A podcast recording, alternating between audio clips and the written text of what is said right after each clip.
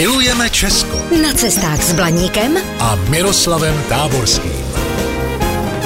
Krásný den, milí blaníci. Jsou osobnosti v našich dějinách, které stojí za pravidelné připomenutí. A tak se tento týden vydám s vaším dovolením už po několikáté po stopách geniálního architekta Jana Blažeje Santýnyho Eichla. 7. prosince uplyne od jeho smrti rovných 300 let. Nedávno jsem vám připomněl několik jeho staveb, například kaply jména Pany Marie v Mladoticích nebo Plaský klášter a poutní cestu od něj do Mariánské Týnice. A o té vám dnes povím trochu víc. Zásluhou Eugena Titla, opata cisterciáckého pláštera v Plasích, se může severní Plzeňsko chlubit množstvím Santýnyho děl. Opat spolupracoval s architektem velice intenzivně, což se projevilo i na podobě Mariánské týnice.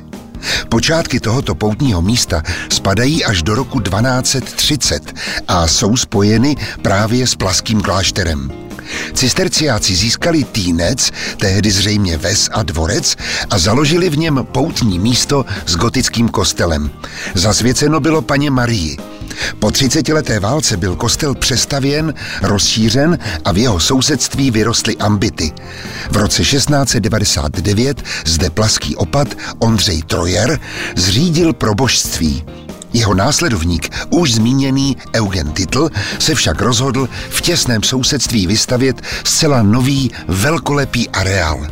Na doporučení kolegy Jindřicha Snobka ze Sedlece u Kutné hory oslovil právě Santýnyho, který navrhl kostel zvěstování Pany Marie na půdorysu řeckého kříže se skosenými rohy, se dvěma ambity a budovou probožství.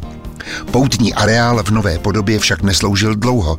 Základní kámen byl položen 2. července 1711. K zahájení stavby kostela došlo až v roce 1720. Dokončen a vysvěcen byl v roce 1762 a probožství ještě o dva roky později.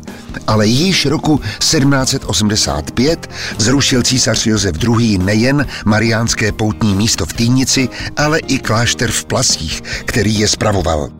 A co se dělo potom, vám prozradím příště. Zatím se mějte krásně a naslyšenou. Zdrojem informací pro tento pořad je časopis Na cestu. Využijte ho i vy.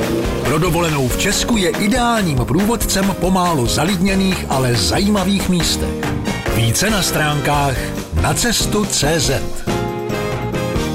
Vaše cesta po Česku může být dobrodružná, romantická, adrenalinová, prostě všechno, jen ne nudná. Jsme Allegria, firma na zážitky po celém Česku.